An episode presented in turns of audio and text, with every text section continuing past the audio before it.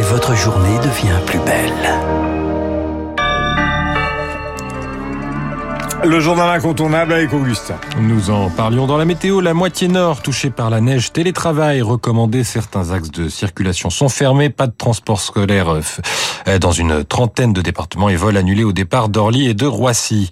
Des explosions entendues à Kiev ce matin, la capitale ukrainienne. La Russie continue à frapper les infrastructures du pays. D'après les médias américains, les États-Unis s'apprêteraient à livrer des missiles patriotes particulièrement sophistiqués à l'armée du pays.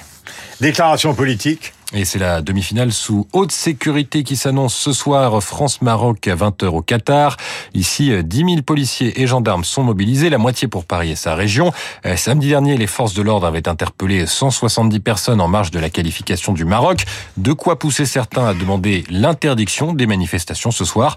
Réponse du ministre de l'Intérieur Gérald Darmanin sur France 2 parce que c'est le Maroc. Il y a une sorte de, de un peu raciste, je crois, dans un, un, minimum de commentaires. Évidemment, la fête doit se faire de manière euh, respectée pour les règles de la République, euh, pour les commerçants, euh, pour les policiers.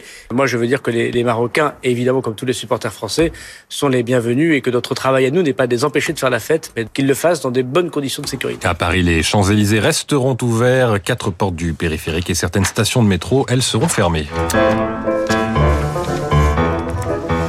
Un choix culturel pour terminer. Je vous emmène à la fête foraine, la foire foraine d'art contemporain qui se tient en ce moment au 104 à Paris.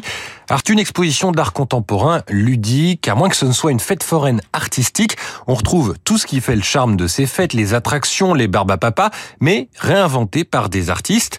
Un manège qui tourne très lentement avec des canapés à la place des chevaux, un train fantôme pour adultes avec horreur adaptée, un casino où vous payez avec vos données personnelles, Las Datas, loin d'un art contemporain jugé parfois complexe à comprendre, voire snob.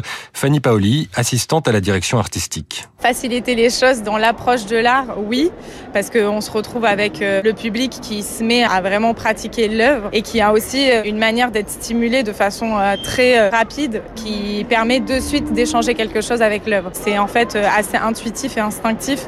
Et après, vous avez une deuxième lecture qui est celle du cartel pour pouvoir aussi vous enrichir du discours et de ces histoires d'artistes. Oui, avec vos sonnettes.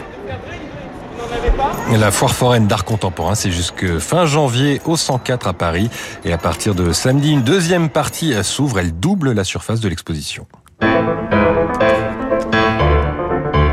On termine avec un point sur les marchés avec Sylvie Aubert d'Investir, le journal des finances. Bonjour Sylvie.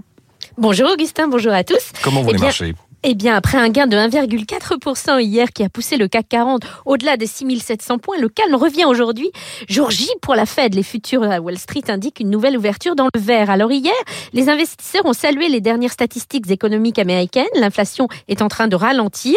La hausse des prix s'est tassée en octobre à 7,7% sur un an et le ralentissement s'est poursuivi en novembre. 7,1%. Cela prouve que la politique monétaire est efficace et n'aura plus besoin d'être aussi agressive à l'avenir. Alors ce soir, il y aura deux grands rendez-vous, un avec les Bleus, l'autre avec Jérôme Powell. Autour de 20h, les boursiers pourront découvrir la décision de la Fed et regarder ensuite le match tranquillement.